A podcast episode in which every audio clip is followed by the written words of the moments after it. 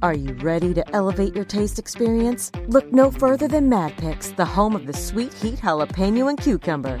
Our pickled jalapenos and cucumbers add a satisfying crunch and tangy flavor to any dish. From sandwiches to tacos, nachos to burgers, the possibilities are endless. Whether you're a fan of sweet, heat, or both, we've got the perfect pickles for you. Indulge in the sweet heat jalapeno and cucumber from Mad Picks. Visit mad-picks.com today. Go ahead, take a bite, and let the flavors dance on your tongue.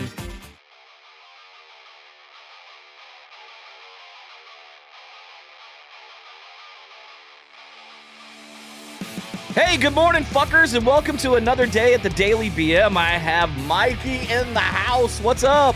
Hey, good morning, everybody. Thanks for joining Uh, us. wow, you sound so energetic today again. I'm so proud of you. and then we have Eric in the house.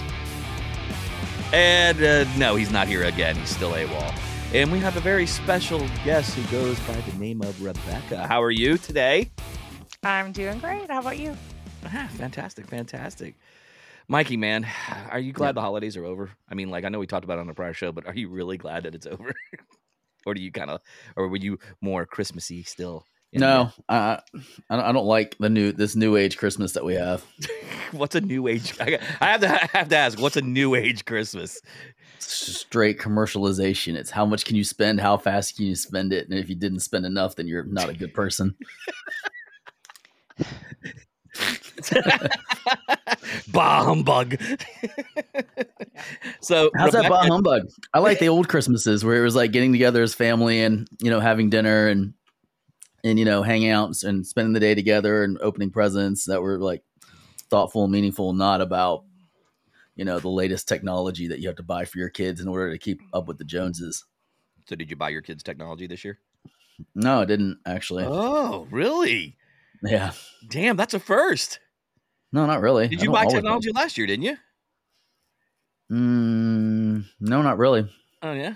What about you, Rebecca? Did you buy technology this year for your kids? I Why? do not. we are very, um, very thoughtful on our gifts, and I will say it was probably one of my favorite Christmases ever because my older two um, are working now, so the thought they put into their siblings' gifts and my like, like it was, it was like I said, probably my favorite. Just watching that exchange and how excited they were to give each other gifts and um, it was it was fun and it was stuff they needed and very very simple like my daughter is excited over her organizational bins you know so like i loved it i did Oh, that's cool. Organizational bins. Uh, that's something I need yes she's in my life. I'm sometimes super unorganized. Yeah, like my daughter, like she asked for like a vacuum, a mop, things like that. Like, that's Well, really? just- She asked for a vacuum and a mop? yeah, because she Awesome. used she's been using um like the house vacuum and the house mop, and she's like, I just want to have my own my own stuff, so that way when I get ready to move out, I'll have it, and I won't have to get it. I was like, cool, you know. So she's gearing up, is what she's doing for the big. Oh, she's been gearing up for like three years. she's ready to go It's, Yeah. it's, it's like what She you was get ready. about. She was she was she was ready before COVID hit, and then then uh, that kind of changed the landscape. Now you're how now your kids still live at home, right, Rebecca? Obviously, or no? Yeah, and um, they're older, but this economy is not allowing for um, much to happen. Just car insurance, my gosh, it's like Yeah. four hundred dollars a month for each. Like it's it's crazy. So I can't get them out of here. Yeah, you But know, I love you- them. You know, can't get them out of here. Go. No, but um, yeah, you're right, man. I mean, the cost of living is so high um, compared to the incomes and the salaries that you you get. It's it's like impossible just to live out on your own in some cases, especially at a young age when it's time to like you know get out of the get out of the nest, so to speak. But they have to stay in it Well. I can't even as a teacher, like trying to make it on your own, you can't. So I can't I can't blame them. And as long as they're working and doing what they need to do, then you know my um, daughter's in college, so she's doing college and working part time, and um, my son's full time, and so they've been saving for cars. They bought the cars. to get on the car insurance. It's been a it's been a crazy year and a half. Mm. Yeah, I've- I found that like you know, especially like even healthcare, you know, as far as like the cost of you know for healthcare, it's just shot through the roof. I mean, it's almost to the point where it, you can't even afford to have, you know, you can't you can't afford not to have it, but at the same time, you can't afford to to have it. So it's it's like a catch twenty two almost. It's like, okay, do I roll the dice and not have it, or do I, you know, not eat an extra meal? you know, this every day. I just watch those do it yourself videos and like, you know, you break an arm, you just put a stick on it, tie it up. Your guys are fine. Go to work. Just pour some Robitussin on it. It'll be fun. Drink some bourbon. Do a Pour some shot. On it. I just watched a I- I watched a film on uh, Netflix. I can't remember. It was with Bill Burr in it, the comedian, and he was like, his son fell down and scraped his arm. He's like, yeah, just rub some sand on it. It'll be all right. You know what I mean? Just go back to those days. You know what I mean? Where it's like when you used to like, you know, not go. Oh, you need to put some. You know, what's that? Um, what's that spray you used to put on your that your mom would put on it? Stung like hell. Started with a B. Oh God. You know what I'm talking about, right? Oh my God, what Bactine? I, I don't. You, oh, you guys never used antiseptic? It was like the cure it was like the cure all for Yeah, everything. you was, did- it, was it was it Bactine? was it Bactine? Is the name of it? yes, yeah, I but- think so. Yeah, but you used to like spray it, man, and your mom would be like, "This is gonna sting a bit." That shit felt like she put a lighter on your arm. You know what I mean? Has, has Because like you a use green, it for like a green lid on sunburn too. What's that? I Had like a you green used lid it on for top of sunburn it. too, yeah. Oh, sunburn. Oh, you know the funny thing is, is like the sunburn stuff back in the '80s. It had like alcohol in it, like the worst thing you can put on your skin. So it felt like she lit you on fire when she rubbed it on your skin, and it was like then they had like a numbing agent on it. That was all it was. But uh, I remember those. Uh, it's funny how like medicines have like evolved over the last 30 years as far as for relief because there wasn't really much relief as a kid. You got hurt, you were feeling that pain for a while. Um, but I mean, I broke, you know, my, I broke my arm and waited three days to tell my parents I did it because I was worried they were going to beat my ass. He's walking around looking like a scarecrow. Hey, Michael, is there something wrong with your arm? Nope. Oh, you're not joking? I couldn't use it. It was a complete. It was a complete fracture all the way through the bone. oh my god! I was So did walking they around. I was walking around holding. I was walking around holding my arm like this. So did they get mad at you after three days? Well, they got mad. Yeah, they got mad that I waited. Ah, damned if you do, damned if you don't, huh, mom, dad? Yeah, because it got more expensive because they had to re-break my arm to put it, put it, set it back in the right spot because it already started healing the wrong way. oh, great! See, they're like, that's going to be about a three hundred dollars more, you know, Yeah. to, to have it rebroke. And they're like, damn it, Michael, you cost us another three hundred dollars. Oh no, it was like twenty grand, Oh, 20, 25 grand to reset my arm. It was not. A, it was not a fun time. But my dad had insurance, so it wasn't that bad. I don't remember what the deductible was. So you, let me ask you something. Um, you know, being that you're in the, you, you teach what middle school and high school, right? Yeah. High schoolers. Do you feel like kids today versus like how when we were now every generation says it, but do you feel like kids today are softer than what we were when we were younger? And our, you know, like I said, every old generation says that, but I'm just curious what your thoughts are on it. Oh, completely different. like, and it, you know, if you spank your kid, then they're like, "Yeah, I'm gonna call whatever services," you know. So, um, yeah, it's totally the timeout period of you know, um, of you can't hurt feelings and you have to, you know, build self-esteem and all this other stuff and there is no you know wait till you wait till your father gets home I um can tell me times I heard that when I was a kid growing up. Wait ooh, till your dad gets home, man, and you were like, "Oh crap," you know what I mean? This Yeah. is I'm dead meat when he gets in the door. You know, you feared your father, you respect feared him a little bit, but respected him. You know, and then um, I feel yeah like the when you get into level of respect years- is gone Oh yeah. definitely What you know? What about for teachers? Do you feel like the the level of respect? You know, for do you find it harder? Like when you start, how you how long you've been doing teaching? Just so the listeners know. um i think 18 years something Okay. like that um so So in that 18 years, have you seen that evolution? Like Oh, over that 18 year period, like go from one extreme to the next? Yeah, and it's just you talk about, I mean, I remember my first teaching job and I said, you know, no passing notes in class. If you pass that note, I'm going to intercept it and I'm going to read it to the class. And I remember I remember getting that first note and I opened up, I cannot read this out loud. Okay. so um but now, you know, this the distraction of of social media and and that just the difference in that has totally changed kids and their attention span and and I say this all the time like um, you're putting a toy in front of a kid you know and saying and telling them to you know act responsibly and it's um but just all of that plays a part into the whole um how how this generation's changed and definitely um, could not toughen it out. You know, like what if there was a draft? What if there was a war? Imagine these kids um, having that happen. You know what I mean? It's just, it's totally. No, I agree with you. I, you know, Dana uh, Dana White from the UFC actually made a statement on that uh, once, and I actually agree with what he says. He's like, I don't. He doesn't have faith that the youth of today which would actually go and you know defend the country if it you know if it was under attack. Um, they would be soft. He goes, the generation has gotten so soft, um, and that that I kind of agree with. But then, do you blame do you blame the parents to a degree, or do you blame society as a whole as far as because they're being bombarded from all directions? Like I think Mike has an opinion on that as far as social media is concerned. I believe. Um, I think you've talked about this in the past, Mike. Have you not? Oh yeah, I have. Yeah. So my thing is, it's like I believe. Do you think it's like parents are the issue, or do you think like it's the the the constant bombardment of the media in influencing them as well, or both? It's it's definitely both. And you look at parents, what are they doing? They're sitting there on their phones on social media as well. Um, they're they're not parenting.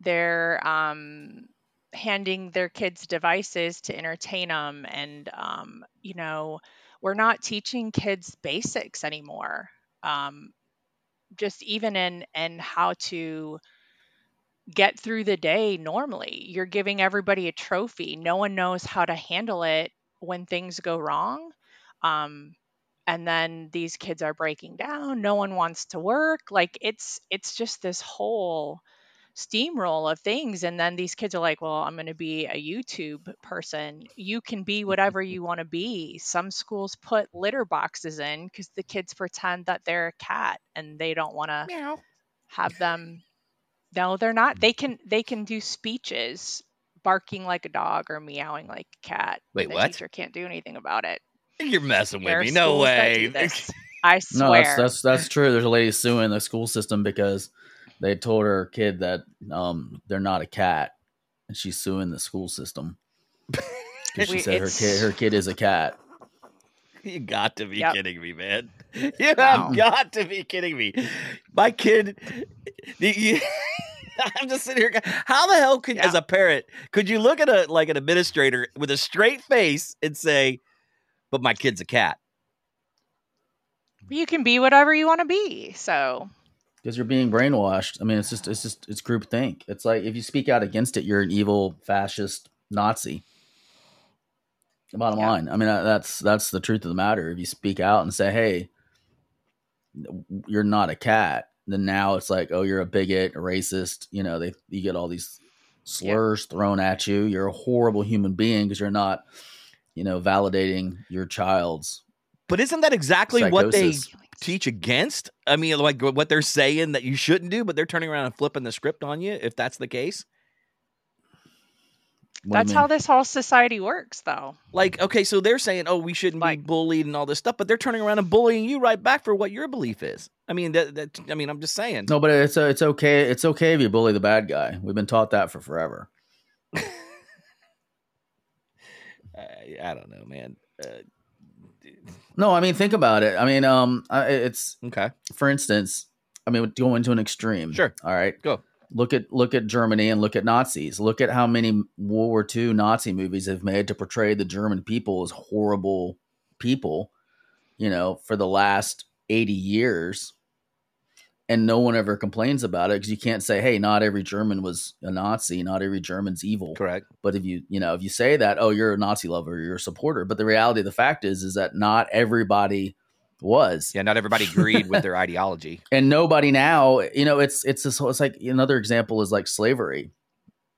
You know like most white people today never owned a slave. Most of their parents never owned a slave. Most of their grandparents never owned a slave. You know i think it was only like 1% of the population owned slaves and it was only the richest 1% most people didn't own slaves.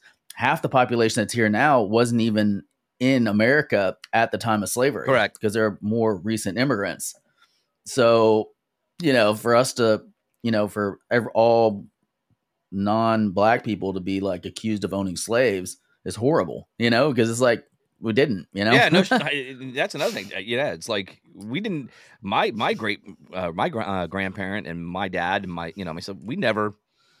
I- Yeah. we never owned a slave. I mean, it's like, why the hell are we getting this repercussion now? You know, and so but that narr- that's the narrative and that's the narrative that we're being sold and it's just you know and the, the thing is is a lot of the stuff that we today say is okay used to be considered psychological disorders.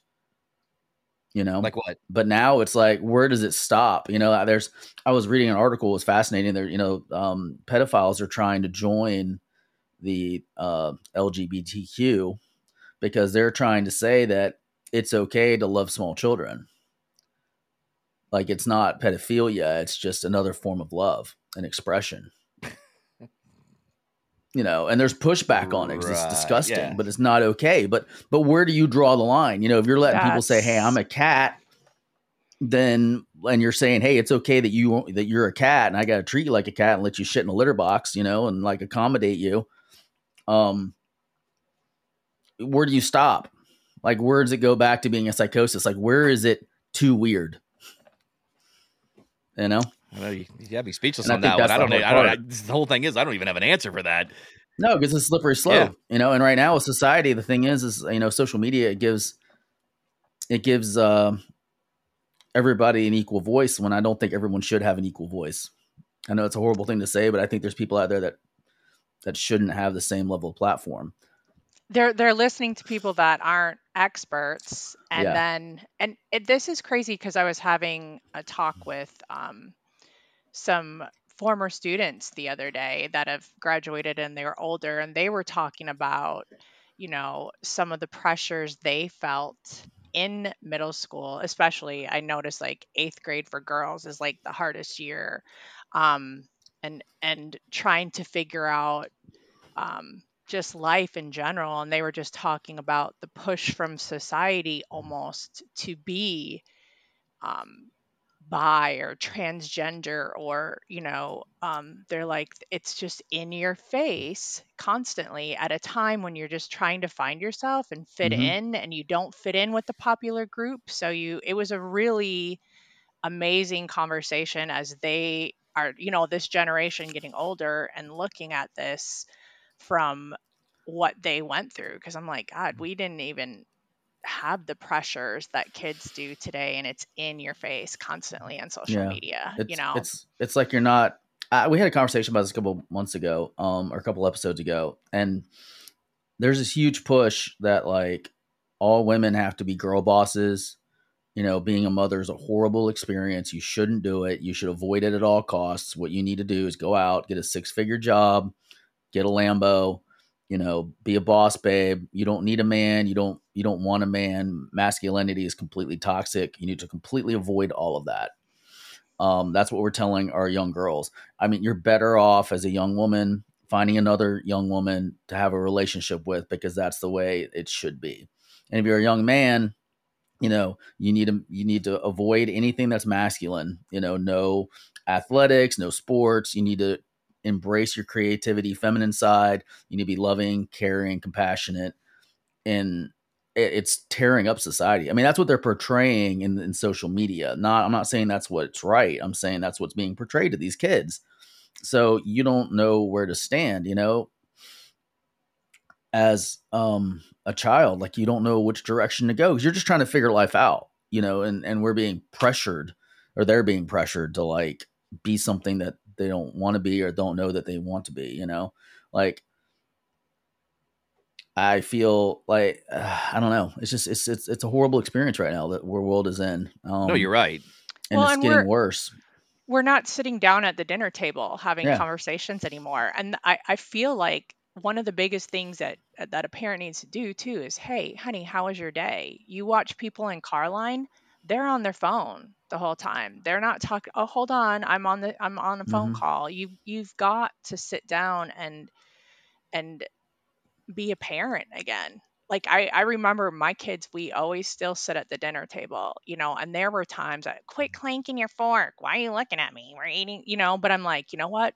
We're sitting here together as a family and this is real. But those are when the conversations happen. And that's parents are just as bad on on those electronic devices and and they need to be in their kids lives especially on those you know they need to be the ones influencing them not social media not their mm. friends. The parents have to have those conversations.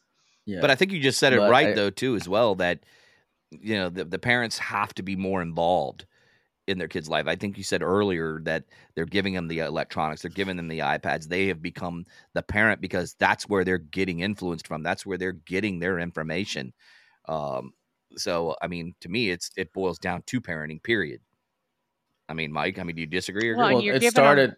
It started with our generation, Correct. though. No, hundred with the television set, and it started with the entire. I think it actually goes back to World War II, um, when you know we sent a bunch of our young men overseas to fight, and then we pulled women into the workforce, and the powers that be realized, hey, we got a, we got a whole another labor force here that we can tax. We can literally double our tax revenue by putting this half of the population to work. So we need to sell this narrative, and that narrative's been sold. So whereas before, you know, like I grew up in um, a single income household. My mom didn't work. My dad worked, and my mom stayed home and she did the cooking, the cleaning, you know, taking care of me. And I, you know, every day she made sure that we sat down for family dinner, and she would basically force is a strong word, but force my dad to like interact because he was tired from working all day. But he would come sit at the table and we'd have conversations and we'd talk. And she was she was pretty much the driving force in my family of keeping that family unit intact. But now I see that, you know, both parents are completely exhausted at the end of the day. And you're worried about and work follows you everywhere now. Um, because it's instant demand. I mean, your bosses, a lot of bosses are like texting you, hey, where's this or what's this? And they're expecting an immediate result. And you're scared not to give them that immediate response because you don't want to lose your job because you know there's there was there was a time where people were losing jobs. And now i think the problem is is that kids seen this they've seen their parents growing up and they don't want to work for like the man you know or the corporation. Because they've been told for years that the corporations don't take care of you they're going to discard you. I mean how many times have you heard that? You know like growing up it was like you know you get a pension at a place and they take care of you in retirement. Like you get a pension and you also get social security and you know it, it it seemed to work. But now it's like they're just discarding you. It's like that's what we've been told over and over and over again so the kids are like no I'm, i'd rather go you know act like uh, a clown on the internet and get tens of thousands of dollars because people are watching me. You know like my kid showed me this trend that's going on where literally people throw emojis up and the person does some type of reaction like they're not even a real person you know like hey hey and every time they get one it gives them money but they have to do that emojicon. And i'm literally going oh my god this is the dumbest thing ever you know and basically you know it seems like the money's just cycling back and forth between people doing dumb things and it's like where does it stop it's I don't know. It's it's just it's such a scary environment to be in. And then I see a lot of educators too that are like fueling the fire. Like there was one educator that I saw online that um and it's a small population. The problem is is that social media makes it looks like it's all social, like all educators. You know, it's not it doesn't it's not like there's differentiation, but she was literally like reward giving the kids that were identifying as like transgender and non-binary candy and the kids that were straight, she wasn't giving candy in her classroom. Like literally that, like she was filming it. And it was like during like uh the month of uh was it February? Is that the LGBTQ I believe so. month? I think it's February. but I think you're right. But it was that during that month. So she was literally giving the kids candy every morning coming to class as the kids said they were non binary or transgender. and the kids that said no, they're like straight, and it was like young. It was they were like seven and eight year olds, and I was like, and it was in the classroom setting, so I don't know if it was staged. I, I couldn't find any more information on it. It went viral on Instagram like not too long ago and TikTok, and I was just like, holy freaking crap! Like if this is real, this is scary because this is somebody that's. And then I think the problem is is you know the school systems don't pay enough. They don't pay teachers enough. So most people that are going to be great teachers don't want to teach in public school systems. That I agree so you with. end 100%. up getting medi- mediocre, mediocre teachers, you know, and people that can't do anything else. And I hate to say it that way, but that's just the way I feel. No, about it. there there there's so many schools, and even in Polk County, I think there's still Yeah. a thousand teachers short. There's substitutes in there teaching your kids. Like it's a, it's when the cost of living just even in the last two years has Mhm. almost doubled for what I pay each month. How do you expect us to stay? You know, like, and it's and then a brand new teacher coming in is making the same as me, who's been doing it almost 20 years.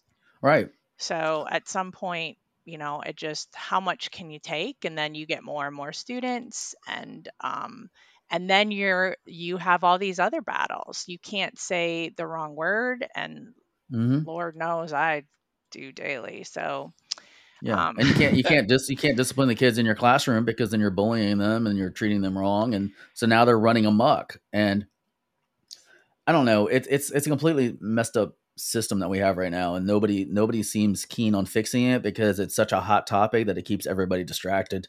Because you have, you know, the left and right, and then you know how I feel about social media. The algorithms basically push you in the direction of whatever your thought process is, and they keep showing you more and more and more radical stuff.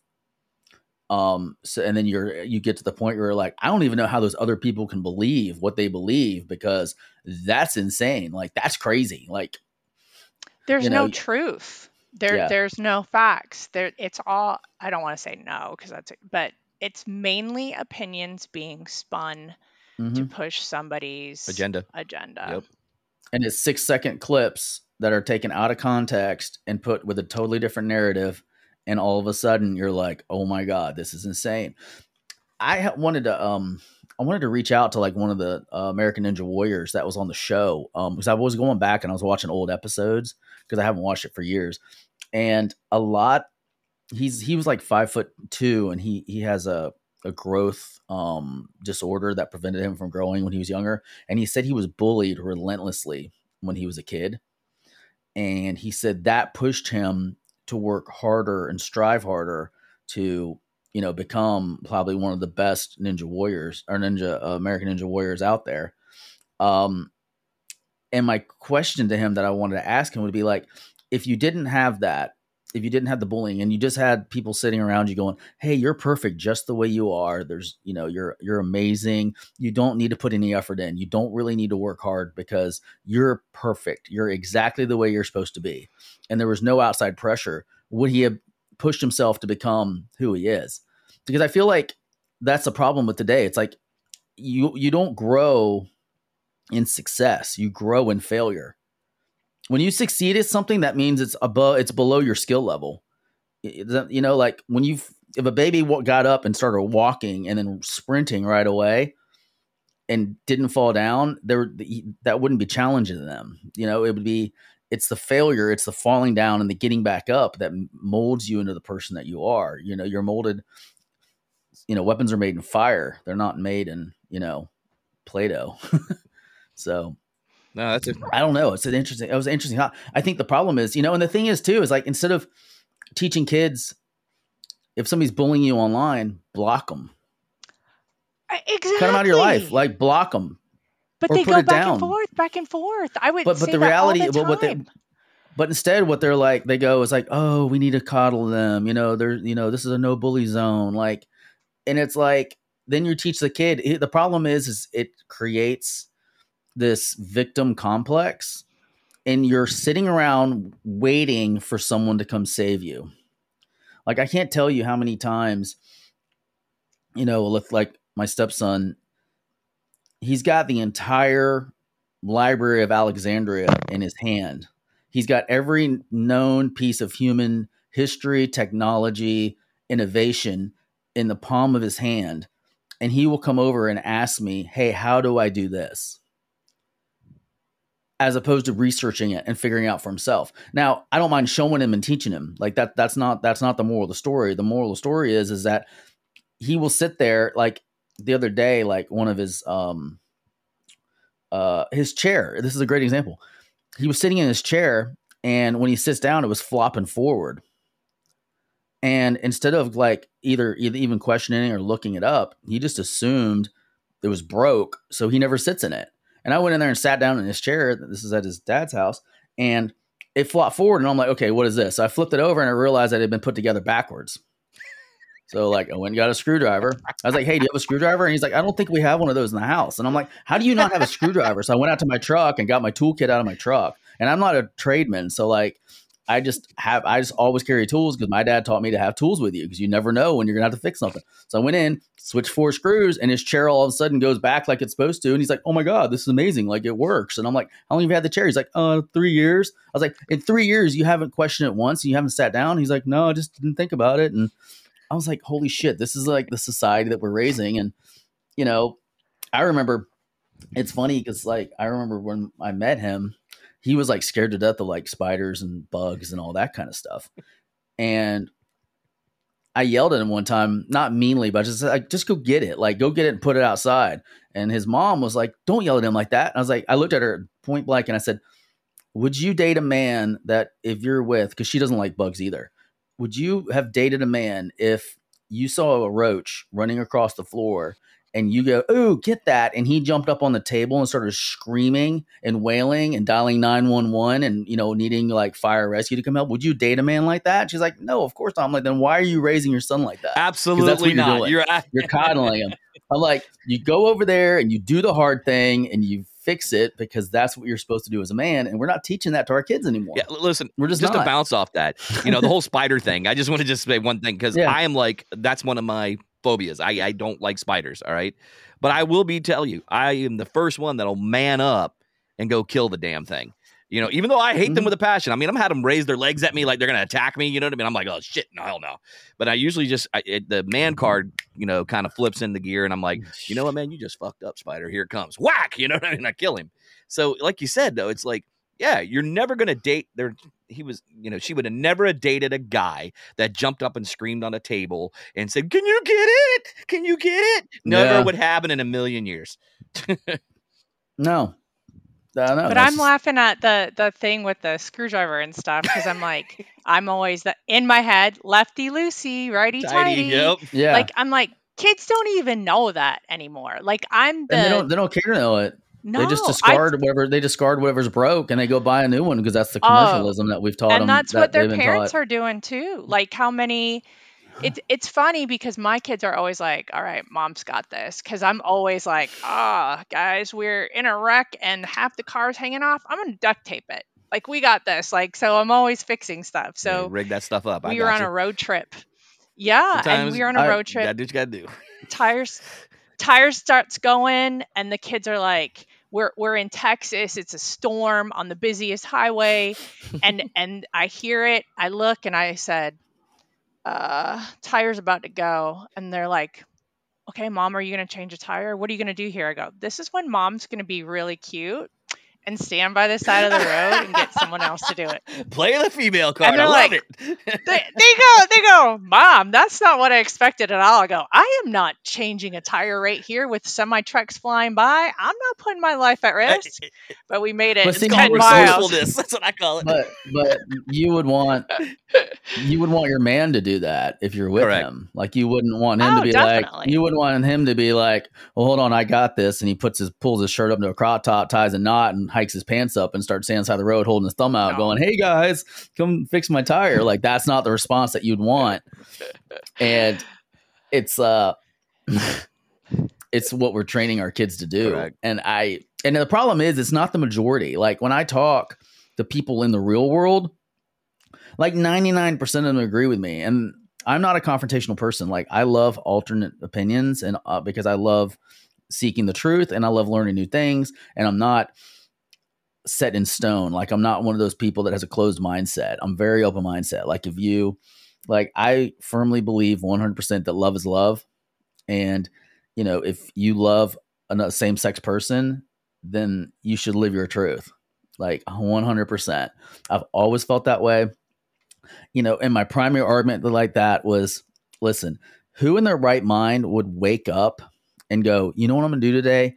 I'm going to choose to love somebody that's my same sex so that way I can be persecuted, so that way I can be beat up, that way I can be abused. I can have astigmatism. I'll never be able to live the life that I want to live because society won't let me have it. Because people did that for generations, living in secret. So I know 100% it is not a choice, it's a hardwire. And, you know, love is love.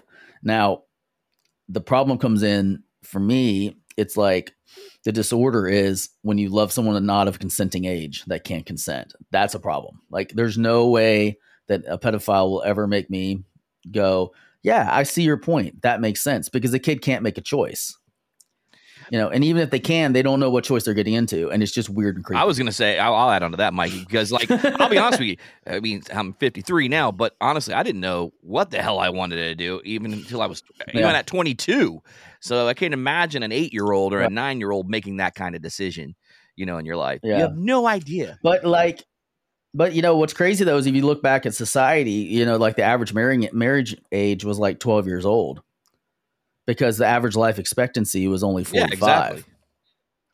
So, and, you know, once you got to the mid to 20s, you know, and I'm talking about like, eh, you know, in like the last, you know, 150 years, but before that, right.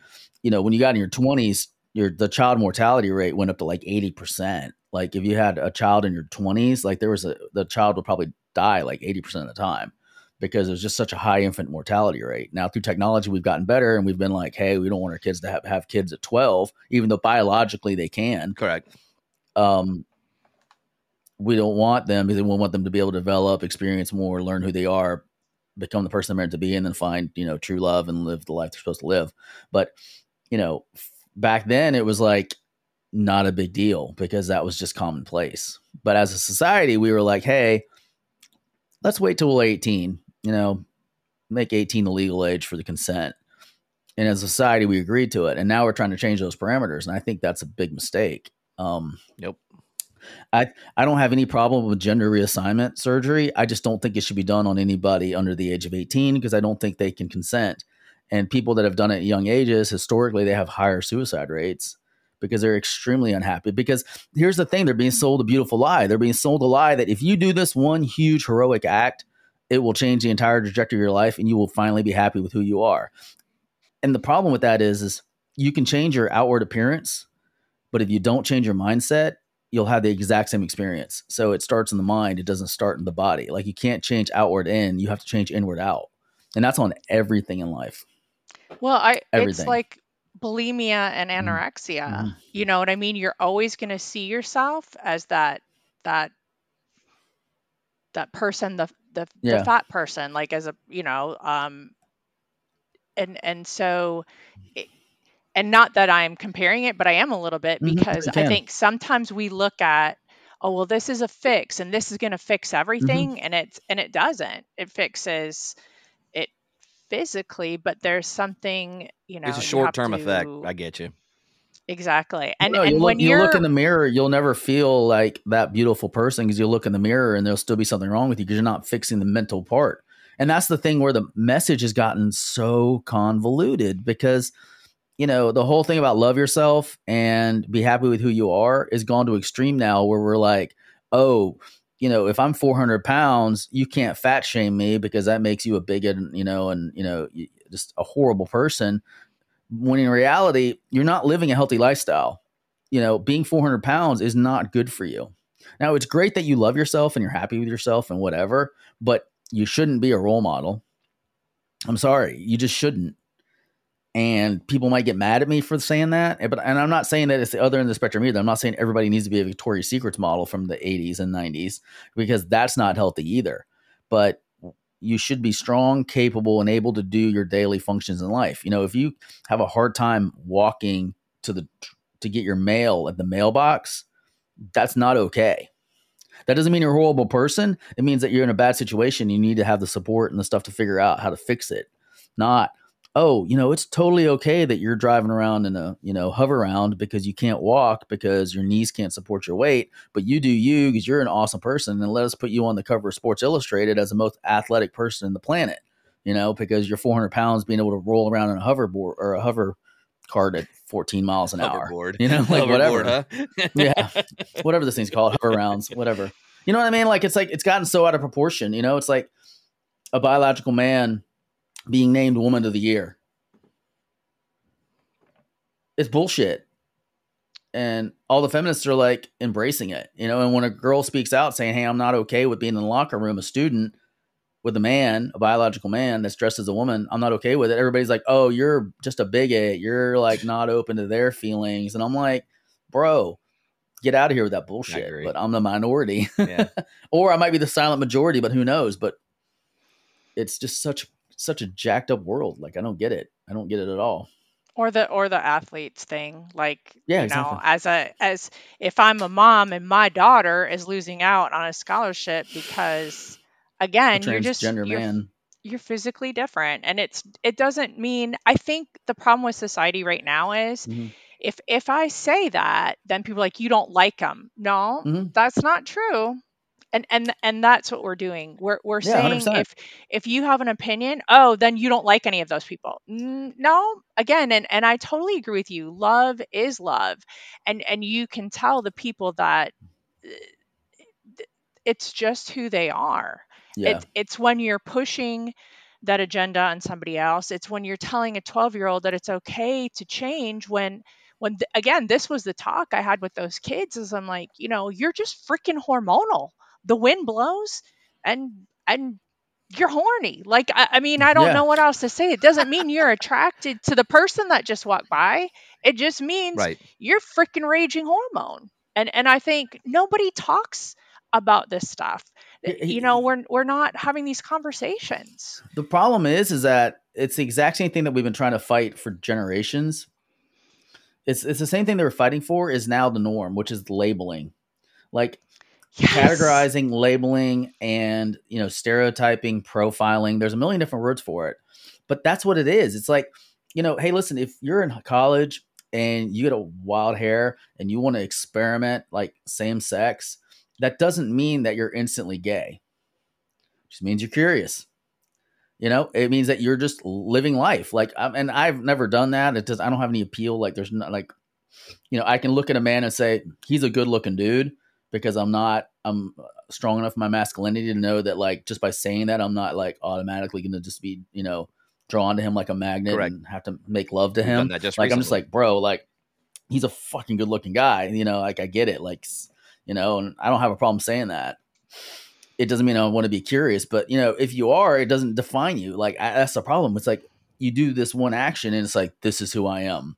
Like it defines me. Like I feel like people that say they're non-binary, all they're trying to say is, I don't want to choose sides because I don't know what side I am. I want to be gender fluid. Like I want to go back and forth, which is fine. But it's like, don't make me feel like an asshole because I call you ma'am because right now you look like a woman when you don't identify with that. You know, don't put me in jail because I misused your pronouns and it hurt your feelings. Because, in all honesty, I, you know, I'll do my best to try to respect your feelings, but I've been psychologically programmed that if someone looks like a woman and, you know, talks like a woman, then that's a woman. And if someone talks like a man, that's a man. And now if you're changing the narrative, I'm going to slip up, you know? It just goes back to assumption. you can't assume. yeah. You know, I can't assume if you're going to be that particular uh, type of individual. Yeah. I can't assume anything. So I'm like you said, you're going based on visually what you're seeing and what we've been taught Yeah. over the years. You know what I mean? Because I don't think anybody can But- decipher that code. You know what I mean? If you're not, But then again, I've. I've never I've never run into a person like that in real life. Like I see them all over the internet, but I've never run into a person like that in real life. I've never been in a situation where I've been in Target or Walmart or a store and someone has gone off because someone misgendered them. I've never seen it in personal life. Uh, People I've talked to have never seen it and it could be maybe because and, and, I, and I do travel, so it's not like I'm just stuck in like redneck Polk County, and of course, you know that's the problem. it- it- it- So I don't know how much of it's just propaganda for the internet. You know what I mean? Listen, I'll be honest with you. This this this actually made me think about a conversation I had yesterday, and basically they were at the workplace and they were, um, you know, they went into a Zoom meeting, okay, and they literally just said, "Hey guys, what's up?" That's it. Hey guys, what's up? Now, how many people, Yeah. male or female, goes, "Hey guys," you know what I mean? Da da da da da.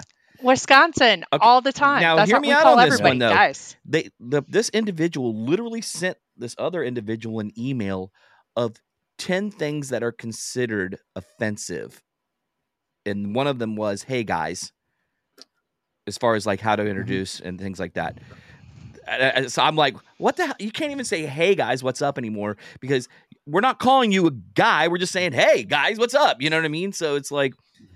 i, I just find this whole thing just mind-boggling to me. It just really just blows me away. Because I mean, like he was reading me the things off of it, and I was just going, "You can't say anything." So what are you supposed to do? Just go, "Hi, let's get started," because then you sound rude. You know. Then the next thing it'll be, "Hey, you're rude. You just said hi. You didn't even like introduce anything." You know. Well, I'm afraid I don't know what to say. I did. I got this list of ten things I can't say. I got you know all these things I can't do. It's like, what do you? You know. Now I got to plan out what the hell I'm going to say too, as far as my intro. It's like I don't know. yeah, It- it's it's it's, it's, a definitely a weird tra- world that we're living in today as, as, as far as i'm concerned uh, that's my opinion Well, no, I think social media makes it world. I don't think the world's actually that weird, and I don't think people are that bad. I think it's just social media that does it, and that's my that's my big gripe with social media. As opposed to being a force to drive us together, it's a force that drives us apart, and it's a force that's caused everything to become more commercialized. You know, it takes away from like the things that make things important. Like, how often in do you now talk to people in person as opposed to just a quick chat through social media or text message or you know I mean, there's friends that like I haven't talked to in years, but I can tell you everything they're doing because I see it on social media. So I don't even feel like I need to reach out and talk to them. I'm like, oh yeah, you know, I know I see you've been on vacation. It looks like you had a great time. Awesome, you're still married. Like your kids are growing up. Oh, they got their first car. I don't need to have a conversation with you because I've already had, I've seen it all. You know, and then the problem is, is that you don't have that human connection. So now everyone feels more lonely today than we did 10 years ago because we're not doing this the group stuff. We're not doing you know the social outings together. Everything's virtual. Everything's through social media you know? And then everybody's feeling shitty about themselves because everyone only puts their best moments on social media. Now there are some people that put their shitty moments on social media for commentary or whatever you know? Like there's like a girl that i was following on there that literally like she cleans her house and she's got like 200,000 followers. And every day her house is a complete fucking disaster. And i'm like okay I have a friend that has three kids and you've only got two, and there's no way that you've got like that many pots and pans and dishes that are dirty just laying all over the counters everywhere. It it, it may happen, but this shit's staged just for social media. Like you went through and staged this shit so that way you can make it look way worse than it actually would normally be and that a normal person would live in so you can have this amazing like transformation video that people are like oh my god i can't believe you're such a fucking slob oh wow you got your life together you know but that's how you get 300000 people. That's how you're making your money. And you got to keep this outlandish stuff going on you know? Like it's it's insane. It's just insanity. And like people are just buying it. You know like i see marriages that i know in real life their marriage is shit.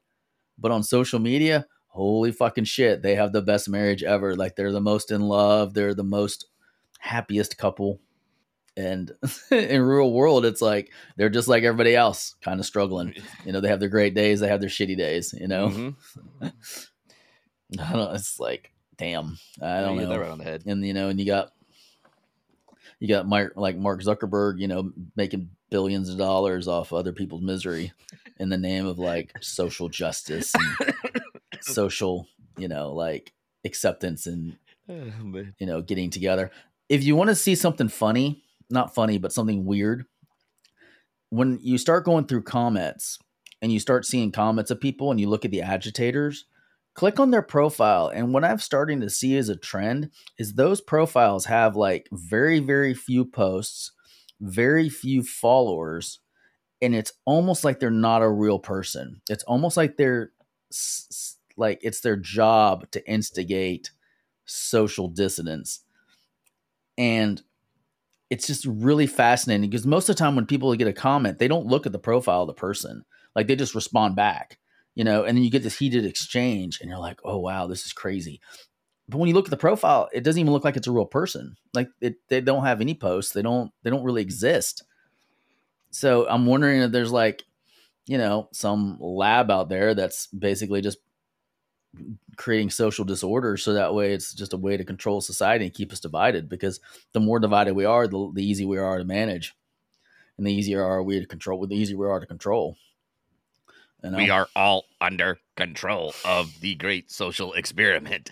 That's exactly what it is man. I mean hands down. Uh-huh. without a doubt. I mean it's it's basically a form of control. And then with the ai it's just going to get worse. And that's a whole nother podcast. We could talk about AI all day long and the advancement mm, and yeah, what, how it affects teaching. I'd love to have you back on, uh, Rebecca, and talk about that, like how that influences uh, teaching and things like that, because we're running out of time. And I kind of just want to transition into the last part of, of the show. Yeah, sure. And um, so, guys, hey, check out a word from our sponsors, and we're going to be right back in just a minute.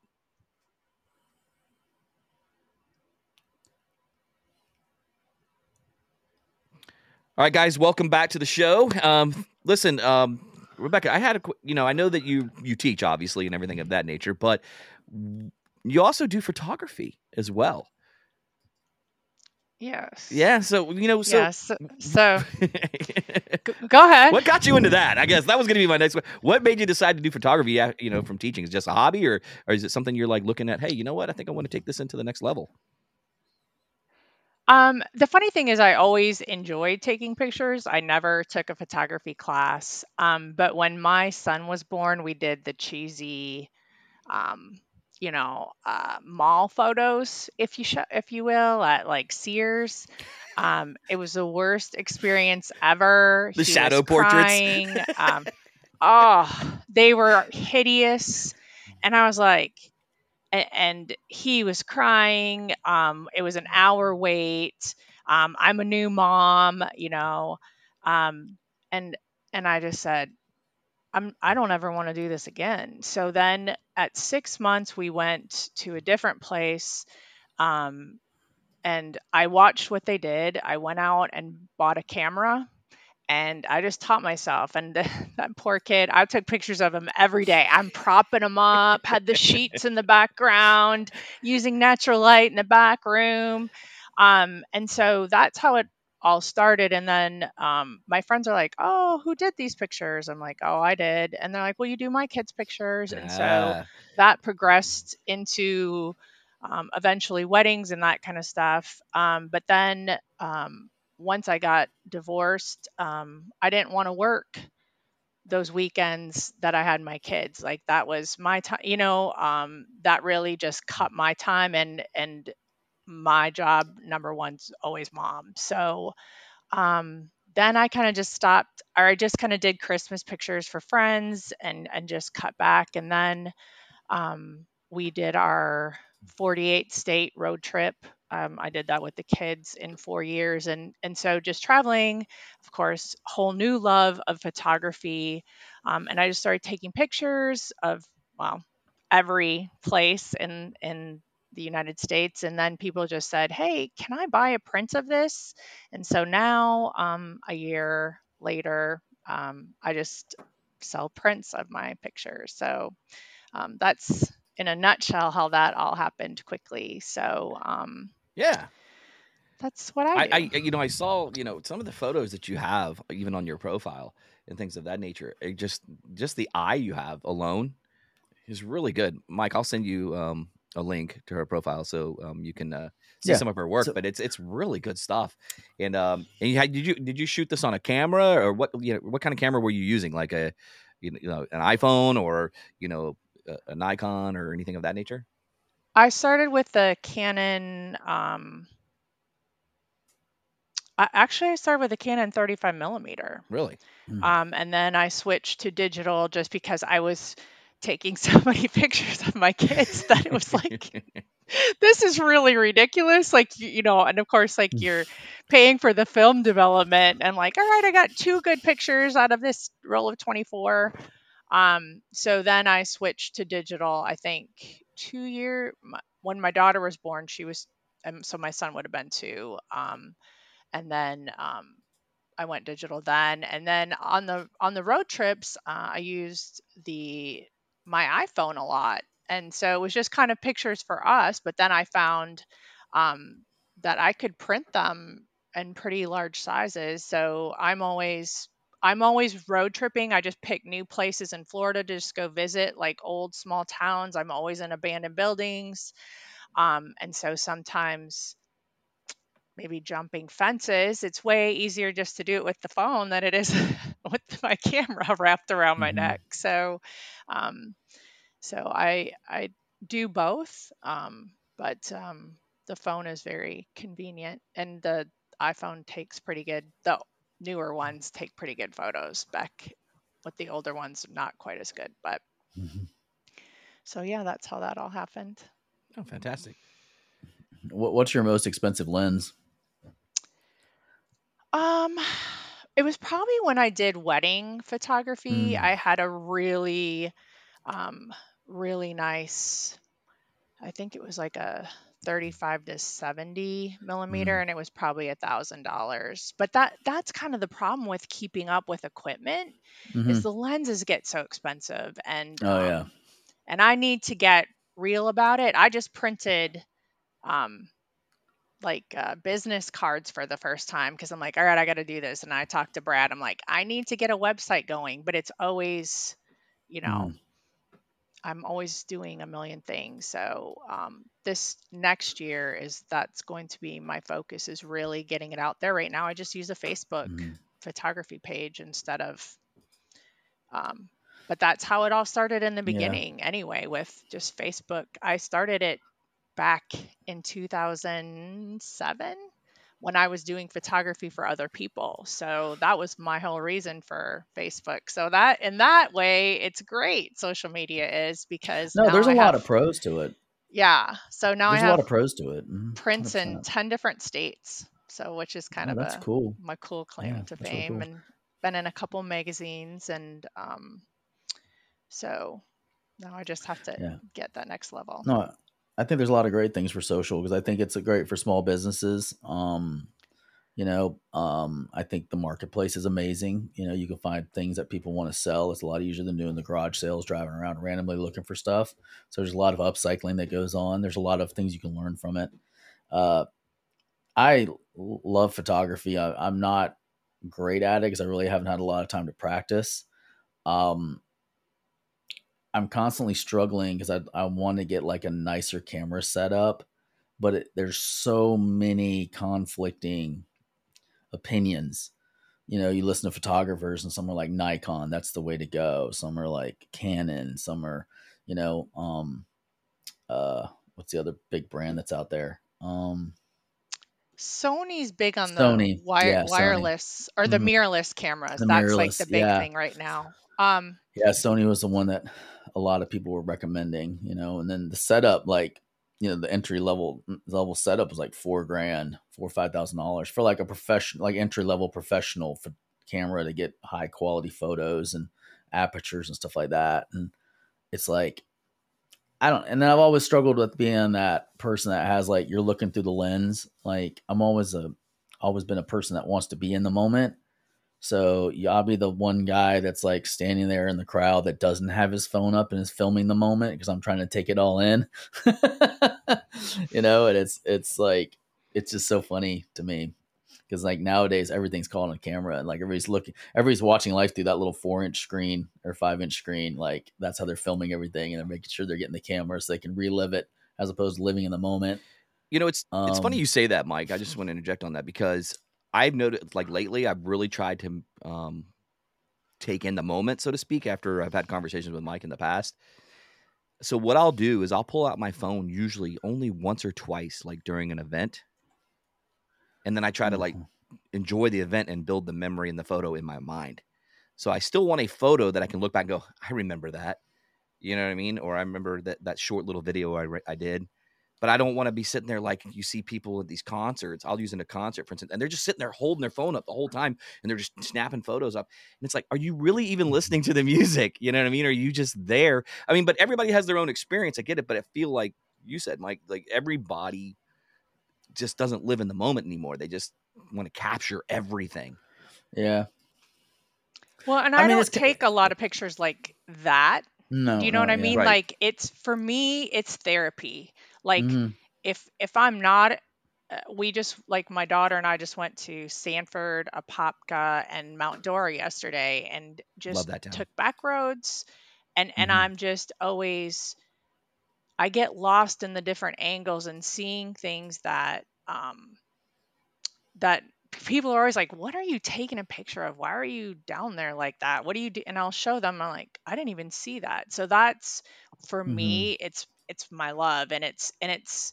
I think people. It's like people missing those ordinary things and taking joy and the beauty all around them. I'm like, you just don't even see how many cool things there are. Like it's it's um I, I will say that there was um, in the magazine, the digital magazine I did, and the write up that the guy wrote, it was like he knew me. It was one of the most, it made me cry. Like it was, I'm like, this guy nailed exactly what I do and and my love for it. And um, but when I'm you know, watching my kids play sports or that kind of thing. I take a couple pictures, but I'm Mhm. jumping up and down screaming. What I, you know, um, I I think too many people like, oh, I got to post this on social media so I look like a good mom, or you know, you have that pressure Yeah. too. But um, Oh, 100 but percent.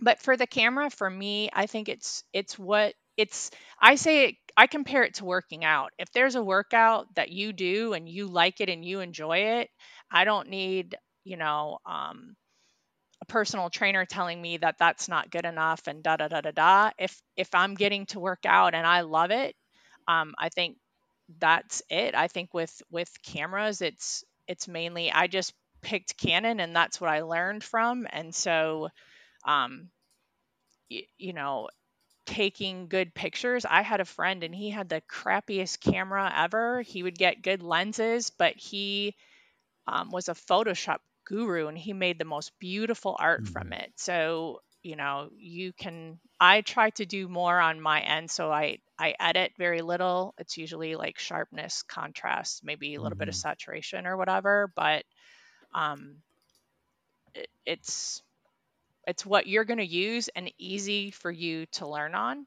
And then that's kind of just if you get Nikon, you're probably going to stick with Nikon because it's what you know. Yeah, and then once Uh, you start buying lenses, you're kind of you're, You're kind stuck. of stuck. But there's buying, a place you know, in buying lenses. in Auburndale still that's the old fashioned camera shop. I think Mhm. it's been there I want to say 30 years. Um, but they're Yeah. like amazing if you go in and just Mhm. have the conversation with them, they'll get you And what you need. you know what's sad too is um like I used to work at Sears in the electronics department and we spent like hundreds of hours going to training sessions from the manufacturers to learn about the different products so when consumers would come in we could give them like the best level of information as far as to find the right VCR for what they needed or you know tape deck or recorder or whatever uh, VC, VHS or recorder or whatever and then they would turn around and get that information and go across the street to Best Buy and go in and buy it for a couple hundred dollars less.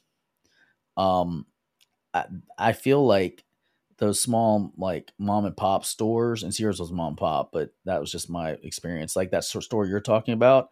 I wonder how many people go in and get the information that they need and then turn around and order it from Amazon because it's a couple hundred dollars cheaper. You know, after they get all this information and stuff. Like it's I wonder how much that's that's affected their business. Um I always try to shop local if I can, even if I got pay a little bit more uh, for certain items because I want it to be, you know, I want to help the small businesses and stuff. Um, I'm big on that too. you know, not just promote that. So it's interesting you said that because, you know, you go over there and there's this guy that's got an entire lifetime experience that can point you in the right direction. But I'm, I'm curious at how many times people go in, get their information, and then they go back and just order it online. Like, oh, okay, cool. You know, I'm gonna order this bundle on Amazon, save a couple hundred bucks, and you know, as opposed to paying for that expertise and that stuff like that. So that's kind of interesting. But do you know the name of the store over in Auburndale by chance? I want to say it's Marshalls.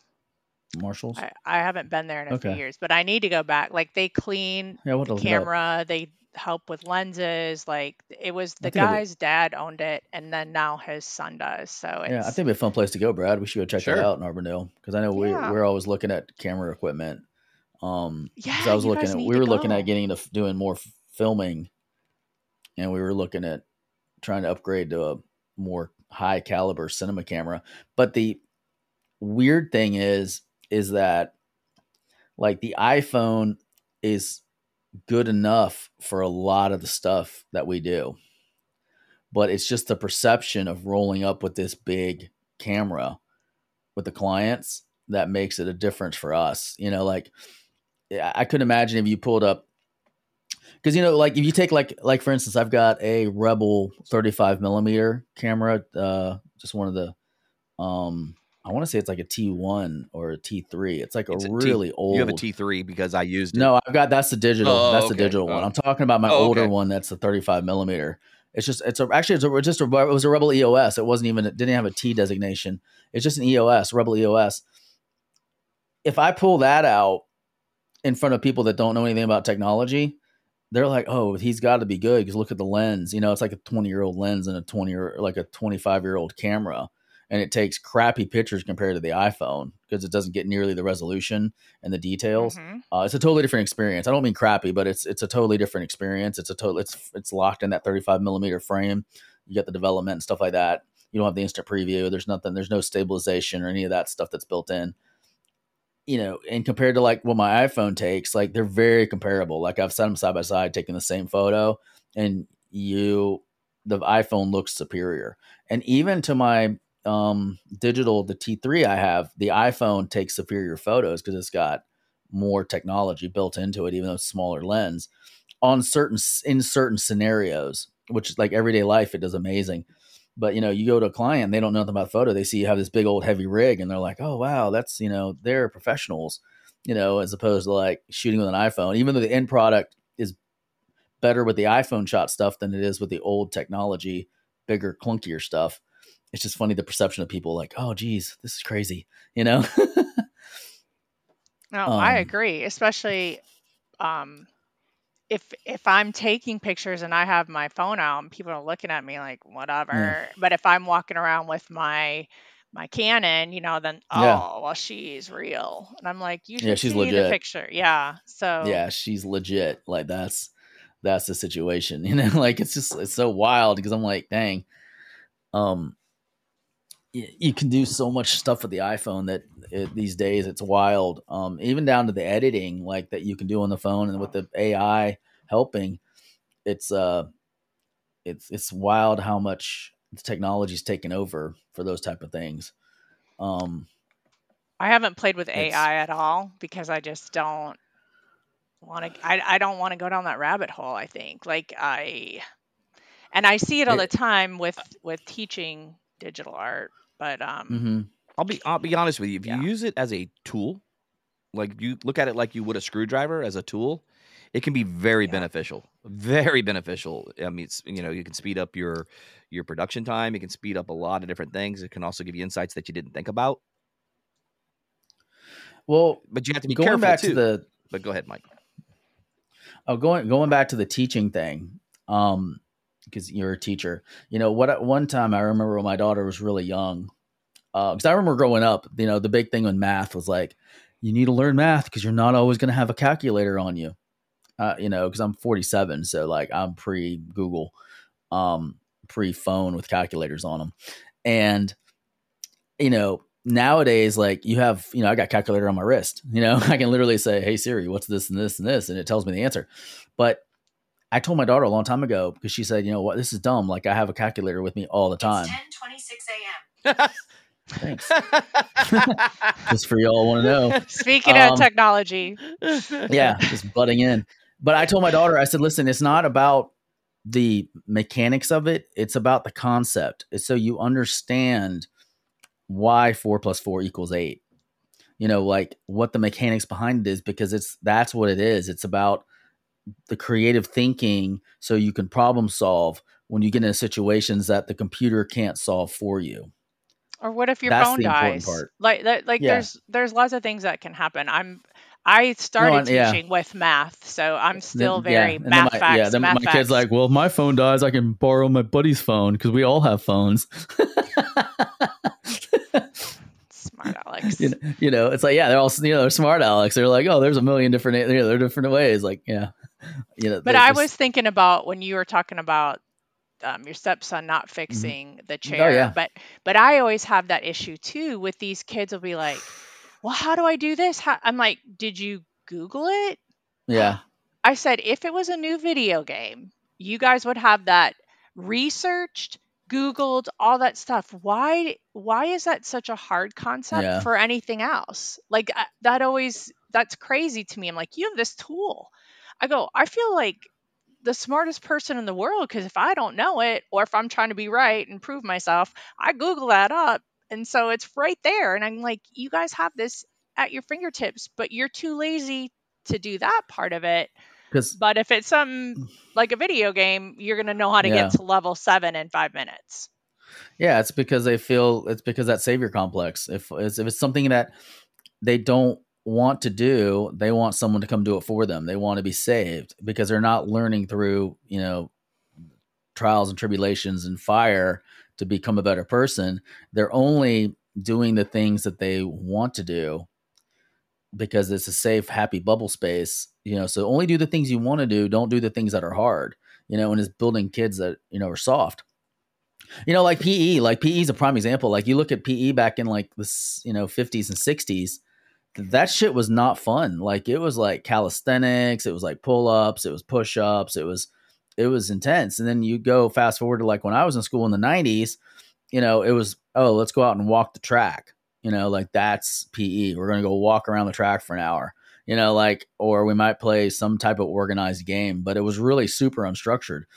And now like PE is an elective. Like, oh, if you don't want to take it, you can sign a waiver and get out of it. And I don't know if it's like that at every school, but that's just my experience. It's like, you know, and you're not teaching your kids anything about, um, you know, physical health. So again, falls on the parents. And if the parents don't have good skill set with physical health, you know, you're getting kids that are more unhealthy. That you know, in sports, you know, I was reading the football coach, um, Matt, one of the, the new, the, the newer football, um, coaching, uh, guide. And it's like, don't use exercise as punishment because it'll teach the kid not to, to like exercise because it's a problem. And I'm on the fence about it because it's like, okay, like I was always like, hey, drop and give me 20, you know, like even my dad do because he's a military drill instructor. So it was like, you know, it was physical punishment if I did something, you know, it's go do this, this, and this. Um, I was raised like that, and I have like a love hate relationship with exercise.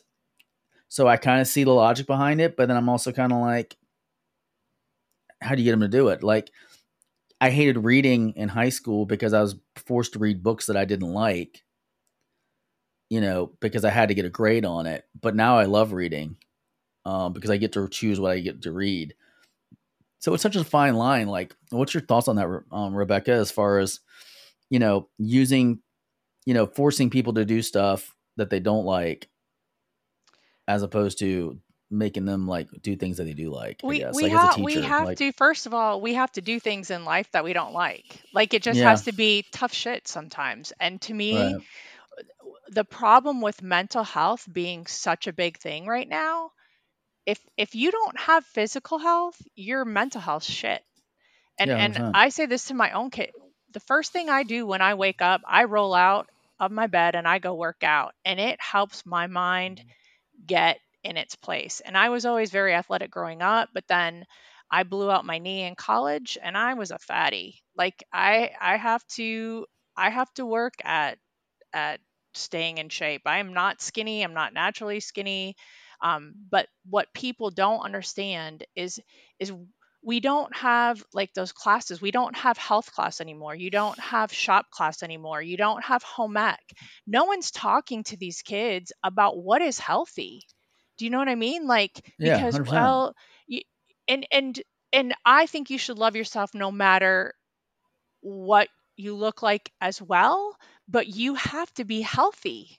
Like that that fights your mental health that fights you know not being in the hospital not being on medication um it it's it's such a big problem it's also this these kids are sitting at a desk all day Mhm. long that's not And good go- for their they're not going to use they they have to have pe they have to go run around I, Mhm. I- it's it we're we're causing children to have obesity. We're feeding them more fast food because we're always on the go. Like there's so many problems because physical health is not there. So i'm big on i'm big on it. Like and and and i used to tell my kids go get a punching bag. Go take that aggression out. You you're sitting in your room playing a video game all day. That's not healthy for anyone. So Yeah, i'm huge on I that think especially so, with boys. I think especially with boys because I think Oh, boys God. need the physicality because of the testosterone in their system. Yeah, And I think that's you know you're you're a bad kid because you're stuck in a you're a bad boy because you're stuck in a chair doing arts and crafts and learning and you're not getting any of that physical energy out. And then when you get home, you're not going outside because your parents are afraid to like let your kid out the door because you're afraid you're going to get kidnapped because that's what the meeting's saying. And you know that's what the media's saying. Like when I was a kid, we were all over the place. But nowadays, you like you don't want to let your kids out of your sight because you're afraid they're going to get snatched up around every corner. So your kids are very supervised outdoors. So what they do is they sit in the room and they play video games till two in the morning. You know because you're not monitoring them. No one's sleeping. Their sleep rhythms off. They're not sleeping enough. They get up. You know they don't want to go to school. They go to school. They don't really like their classes. You know that they don't. They can't express any of their physicality because it's not cool today. And they start acting out and it's like they get punished for acting out. And then it's just this downward cycle. And i don't know. I, I don't have the answer to fix it other than just try to get awareness. And i think i do think there's a lot of parents out there that know though and they're trying to make an active difference. Because i know a lot of the people that are around me do make an active difference. Not all but a lot. You know like they, Well, they they're aware of it you don't bike ride with your kids anymore. Like uh, that's Yeah. crazy to me that I don't see that. Like I always was bike riding with my kids, and my students would be like, "You go riding your bike with your?" I'm like, "Yeah." Like we're always hiking or doing something. And they're like, "Oh." I'm like, "Is that Yeah. weird?" Like I didn't Mhm. know it was, and so you, it's there's just so many things that that I could go on, but I'm so passionate about that because it's a huge problem and it's and it's why hmm. kids are and then they're just throwing medication at them instead of yeah doing what they're supposed to do well, I think you just answered the question. Honestly, just right there with that statement. It's it's being involved with your kids. Period. As a parent, being involved, put the put the phone down, get outside, get on the bike, do things with them, educate them as while you're educating yourself, so to speak. You know what I mean? And just be a parent Yeah. at the end of the day. Um, I don't know, Mikey. Hey man, it's better to watch tv with them and put I, I say like i would say like we video got in trouble for watching tv i tell my kids all right everyone put electronics down. We're going to watch a movie together. Right. and that's what we do. Like and in movie nights i go this is so funny. My doctor would have been like three hours of movies? No that's bad. But i'm like that got them off electronics for three hours so yeah, and we got to interact with each other. You know, we we we started Yes. implementing a rule: no more eating, and you know, no more eating in front of the TV. So we sit at the table. I mean, uh, yeah, don't get me wrong. You know, there's only two of us in the house now, but when we did have, you know, um, my son home and stuff like that, we- I we sit at the table. We don't we don't go and sit in front of the TV anymore. You know, we still do we yeah, still eat at the table yeah, and I mean, I think that's a lot of people not getting to the table and having a conversation about how your day was and things of that too. real quick, I'll tell you one of the wildest things that's like I like even when I'm sitting down to like watch a movie, like with my stepson, he like has his phone in his hand and he's doing like playing a video game or something on his phone while he's watching the movie. And then when I call him out on it, he literally is like, Well, this, this, and this, this just happened in the show. So he's like paying attention to what's going on on the TV, but he's also playing a video game. And I'm like, that's so weird. Just like you're distracted, so you're not getting the benefit of both. Like you're missing out all the nuances. Like, yeah, you get the general gist of it, but you're not you're not you're like in between. And it's it's just so wild because they don't they don't see it that way. Like he doesn't see it that way. He's like, oh come on, you know the movie's slow and boring. And I'm like, yeah, it's because it's setting the pace and the tempo. That's the whole cinematography of it. Like you should embrace it. You know, not it doesn't have to be like this adrenaline rush all the time. And that's you know what I think it's the fake adrenaline. It's just dopamine. It's not adrenaline rush. It's a dopamine rush. So that's kind of where I want to end on with the It's dopamine. insta, Just insta the gratification. insta, insta, Instant insta on everything, insta gratification. everything. All right. Well, listen, um, Rebecca, thanks so much for coming onto the show. I really appreciate it. Um, it was Yeah. awesome. We'd love to have you back on again in the future if, if you're up to it. And um, again, thank you so much. Um, but hey, listen, Thanks for having me. Absolutely. So, uh, hey guys, don't forget to head over to thedailybm.com. That's where you can find all of our socials. Um, hey, Mikey, you got anything before we get out of here? One more thing? Hey, I just want, yeah, I just want everybody to have a great day, and uh, you know, just live life to the fullest and go out there and enjoy the sunshine, sunshine. Sunshine, sunshine. Even sunshine, sunshine. sunshine, You can't talk to that with these braces. Rebecca, Becky, you got you got anything? No. Be a good Except- parent. Just means talking to your kids 30 minutes a day. Just There you go. time. Boom. Best ever. All right, guys. Well, we're out of here, and we will catch you on the flip side.